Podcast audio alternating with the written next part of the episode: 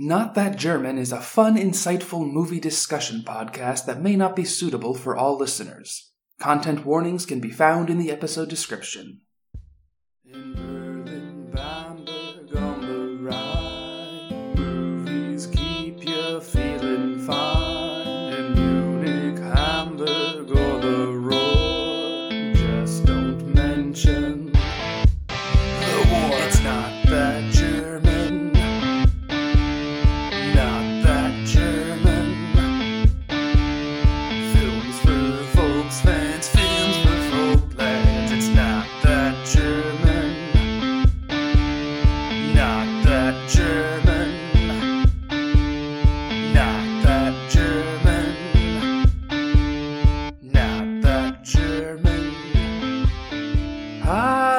Hallöchen, meine Damen und Herren, and everyone else. Welcome to a Not That German, Not That Minisode with me, Al J. Naund. Adam Bento was out for the day, and when the German native speaker can't be here, but the neurodivergent American can be, what better way to use the resources available to us than to skip all the talk of old Hollywood and move straight on to discussing German words, phrases, and was nicht? That last one's probably not right. Our regular programming will return soon. But for now, let's get German, y'all. Mort au tyran. It doesn't sound German, and that's because it's French. I had a different plan for today's minisode, another lovely German phrase to get you in the mood for sausage and leftist revolution. But in light of recent events, I decided to veer into the EU a bit, live a little Schengen, enjoy the open borders of happy internationalism. If you're hearing this on the day it's released, you know exactly what I'm talking about. If you're hearing this a month later or a year later or who knows when later, you could take recent events to be something entirely different. Sadly, it almost certainly still holds up. Which brings me back to my horrific butchering of the French language with mort au tyran. Death to tyrants. Eagle eared listeners may recall this as something Adam and I brought up in a previous episode. Not sure which one? Go back and listen to them all. We could really use the downloads. But while I mentioned it earlier, I want to really dive into this phrase, what it meant, what it means, and what it doesn't mean. This French phrase, which I will try to refer to in English out of the goodness of my heart and the badness of my French, relates to a French general of the Napoleonic Wars. This was the era after the French Revolution of 1789, a moment that truly shocked the world because the people not only rose up and defied a king, but they decapitated him. You know that song from Hamilton, A World Turned Upside Down? That's about when America essentially gained its independence from Britain and truly did shake the world. But the French Revolution blows that out of the water. Our figure in question, a man named Jean Baptiste Bernadotte, was a French revolutionary and a Republican. Republican here meaning pro republic and not a fan of monarchies. Not the modern understanding of literal Nazis. And became a trusted general of the new leader of France, Napoleon Bonaparte. Now, I have a lot to say about Napoleon, but I won't discuss it all now because it's not explicitly relevant to this minisode. I'll save those details for Broadway or Patreon, whichever comes first. But for a little while in France, there was hope for a republic, hope for rule by the people to a certain degree. And this general, Bernadotte, was so in favor of this notion and such a fan of fucking up monarchies and tyrannies that he supposedly got a tattoo which read either Death to Kings or Death to Monarchs or Death to Tyrants emblazoned on his chest alongside a Phrygian cap. A Phrygian cap, for those who don't know, is a hat from the region of Phrygia. Happy to clear that up. It also became a symbol of liberty and freedom in the Age of Revolution, but I assumed you knew that already. Anyway, Bernadotte, this defender of the Republic, this friend of liberty and enemy of tyranny, who fought and killed and nearly died to bring freedom to others, he became the King of Sweden. That's not a joke. I yada yada a lot, but for real, this rabid Republican who got a tattoo that may have said death to kings, he became a king. He started a dynasty, and his family has retained the Swedish monarchy up till the present day. Quite ironic for a man who hated kings. Now, Houston, we have a problem. We have a problem because we don't know how true this is. Bernadotte was a real person, he was a real Republican and a real general, and he really did become the King of Sweden. But we're not exactly sure what his tattoo said because there's no historical record he actually had it. It's popular folklore today, but the only evidence it exists is from an 1833 play, a piece of fiction. It's a great story, but it doesn't hold up under even the slightest scrutiny. But it is a great story, and it is what we're talking about today. There's another story about famed anthropologist Margaret Mead. She was once asked, What was the first sign of civilization among humans? Was it stone tools, walled cities, wide eyed votive offerings to the gods? According to Mead, the answer was no. According to Mead, the first sign of civilization was a healed femur. A skeleton, many, many thousands of years old, whose leg was once broken but, with enough care and time, had healed. She called this compassion, and she said this was the first sign of civilization. She called it compassion because, in the cutthroat world of hunter gatherers, a person with a broken leg is better off dead. They can't find food, they only eat food. More than that, they require the help of others during their long convalescence.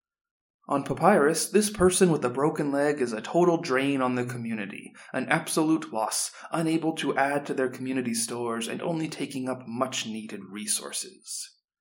A healed leg means compassion. It means a community, or at least another individual, was aware of this, was aware of the drain on resources, and still valued this human life more than material goods, still found a way to manage while helping this injured individual manage to survive.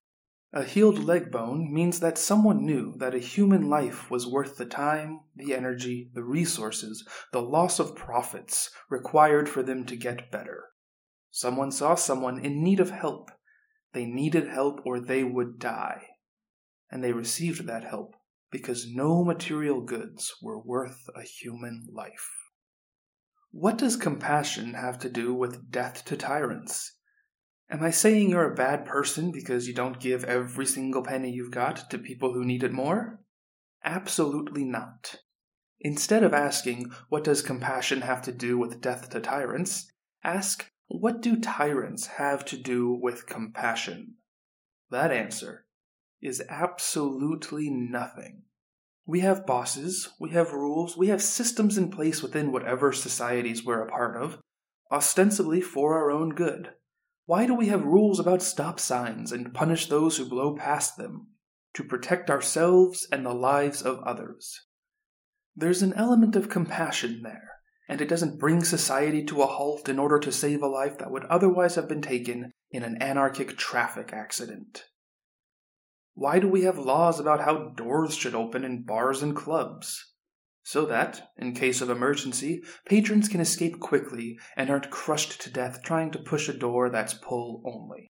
Why do we have absurdly specific labor laws about how sleeping quarters can't be near toxic waste, or how workers can only do so much physical labor without a break or a legally mandated shift change? Because those laws were written in blood. Toxic leaks suffocated workers in their sleep. Laborers died of heat stroke because they were told they'd be fired if they took a break. Some people valued profits over human life. Some people saw their workers as numbers, as replaceable figures, as mere costs which had to be offset with cheaper safety measures in order to balance the books. You're a 15 year old American kid who's annoyed that you can't get more spending money because of these dang regulations? Those regulations are there because of eight year olds who lost their fingers, hands, and lives in spinning looms and mines, hired because they were cheaper labor and their family needed the money to survive. the water crisis in Flint, Michigan, which for years exposed thousands of children to dangerous levels of lead, caused untold deaths and untold long term ill effects, could have been entirely avoided with a known solution that cost a $100 a day. The class action lawsuit alone, by the way, resulted in over $600 million in damages. So even if you coldly look at just the numbers, a little compassion would have been more profitable in the end. Tyranny and compassion are incompatible. A parent who tells you to wear a helmet when you ride your bike is giving you a rule out of compassion. A parent who tells you you need to get a haircut because you look like a, quote, hippie woman gay who'll never get a girlfriend or a job, in that order, probably doesn't actually care too much about your feelings or the feelings of others and just likes making people feel bad. There's no compassion there. That's just bullying. A boss who needs that report by Friday isn't necessarily tyrannical. A boss who skirts labor laws, works you to the bone, pays union busters instead of giving you a raise, and uses clever means to get you to fire yourself is showing no compassion. They're just being tyrannical. You don't need to be a monarch to be a tyrant. You just need to not value human life. When wondering if someone is a tyrant, simply ask Does this person see people as people? Or does this person see people as pawns, costs, casualties of war, a worthy sacrifice for personal gain? Because a big part of compassion isn't just you. Think about people who treat wait staff like shit. I'm not a waiter. I will never be demeaned in that way if I never work in a restaurant. But if the person across from you is willing to berate a minimum wage employee, or anyone for that matter, because their eggs aren't as runny as they'd ordered, how long will it be until you're in the spotlight? Your leg didn't break this time, but what happens when your leg does break? You may be shown compassion today by a parent or a boss or a date or a politician, but once that compassion is no longer possible, you're the one being kicked to the curb. Some tyrants invade sovereign states to fix sagging poll numbers. Some tyrants don't pass rent freezes and kick you and your family out on the street. But all tyrants take advantage of their position to hurt people they don't view as people. Tyranny is wondering when the compassion will run dry. Compassion is knowing you are valuable not because of your profitability, but by the very nature of your existence. You're worth something because you're you. We don't need any other qualifiers. I don't need to know anything else about you. You're worth the time and energy and resources to heal your leg. Period. End of story. Tyranny is a great word. It's a horrible thing, a perfect villain, which makes it ideal whenever we want to complain about something. A mask mandate is tyranny. It's infringing upon your freedoms, your rights. Ugh. Never trust an online anecdote, but here in Germany, I've been told that a mask mandate is illegal because of the Nuremberg Codex. You know, Nuremberg, where they tried the Nazis, where, among other things, they punished people for involuntary medical experiments against prisoners. That was tyranny. That was no compassion. Are you really equating medical masks with Mengele? Are protective measures during a dangerous pandemic really infringing upon your rights? What are your rights? We have listeners from all over the world. I, I don't know your nationalities or the laws for all those nations.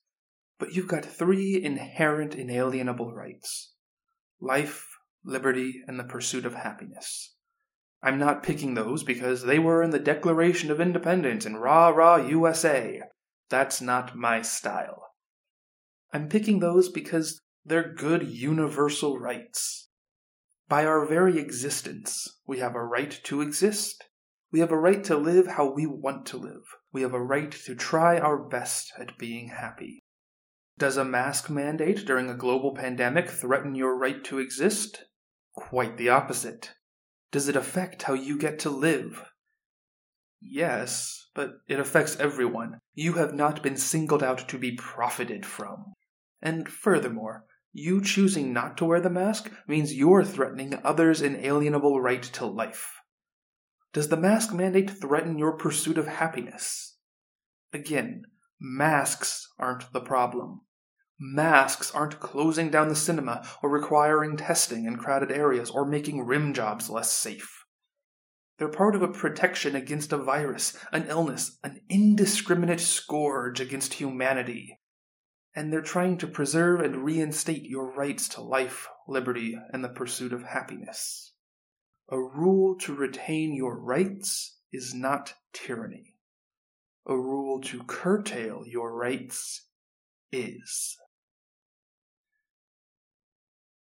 I realize that I just brought up German mask mandates in the Nuremberg trials, but seeing as how this is an international multi-culti minisode, I'd like to travel across the pond, back to the good old US of A.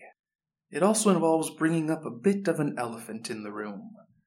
Because our phrase for this week is mort au tyran, and that's French, and there's the English translation I've been using, death to tyrants, but there's another translation that needs to be mentioned the Latin one Sic semper tyrannis. Thus, always to tyrants.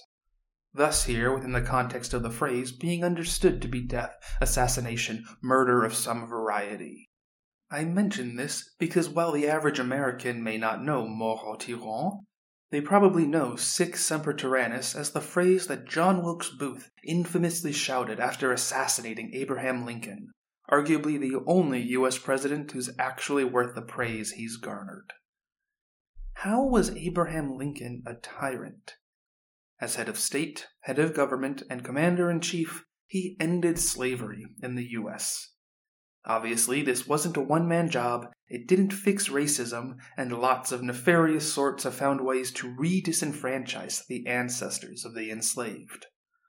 But for John Wilkes Booth, Lincoln was a tyrant because Lincoln infringed on the good, God fearing American's ability to own another human being. Did Lincoln take away the rights of slave owners? Did he reduce their freedoms? Yeah, sure. He took away a legal right that they had had before. Did this right, this freedom, infringe upon the rights and freedoms of others? Oh, yeah. Did removing this right provide the opportunity, however poorly executed in the aftermath, for the formerly enslaved to gain the inalienable rights afforded to them by their mere existence? You betcha. We all have certain freedoms that, were they taken away or altered by governmental decree, we may decry as infringements upon our liberty. But if your freedom is hurting someone, then it's not real freedom. Is it freedom to allow the unvaccinated into schools, leading to the reintroduction of deadly diseases that have killed far too many innocent people, including children? Up until their eradication, is it freedom to deregulate financial institutions who can tank the economy, make millions homeless, pollute the world, lead to the death and maiming of innocents, all to provide a very large profit to a very small group of already wealthy individuals? Is it freedom to let Nazis roam the streets and threaten violence against library visitors or voters?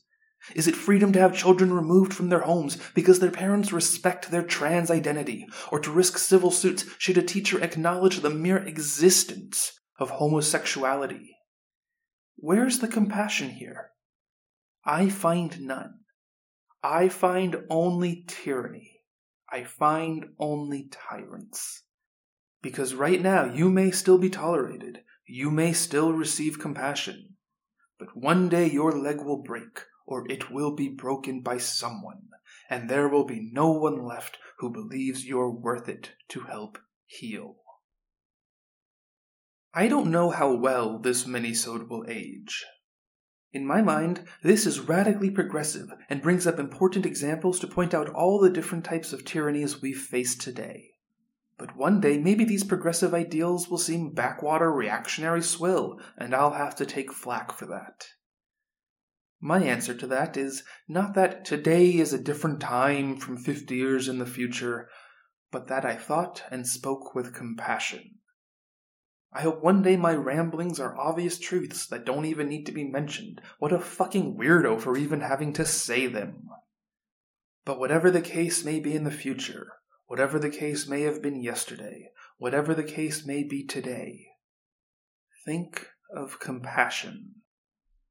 Are green initiatives really infringing upon your freedom to drive a Hummer? Or are they attempts to tackle the climate change that threatens the lives, liberties, and pursuits of happiness of individuals all over the globe? You're allowed to drink coffee that isn't eco friendly and fair trade if that's all you can afford, so long as you use that alertness for compassion rather than tyranny. Death to tyrants isn't a call to arms. Let me make that clear. It's not a call for action, a call for violence. It's a call to change how you think and react to the world. I am not saying do XYZ to ABC. I'm not saying live a perfect life because you can't. I'm just saying we all have our rights, we all have our freedoms, and when those freedoms appear to be infringed upon, decide if your freedoms infringe on the freedoms of others. Decide if this is tyranny or compassion.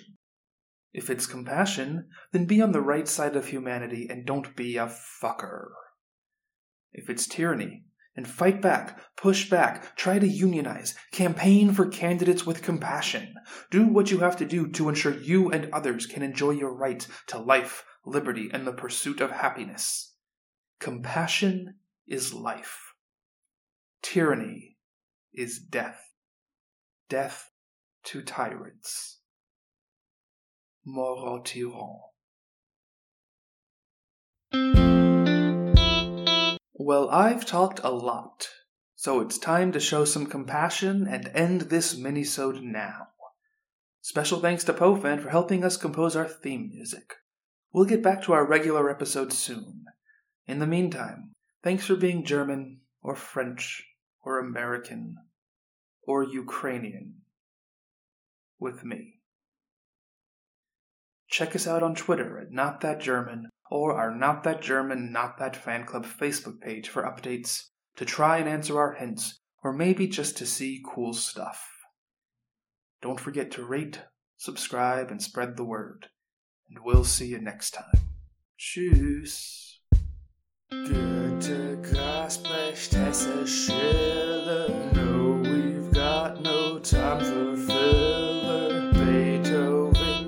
Beethoven, Brahms,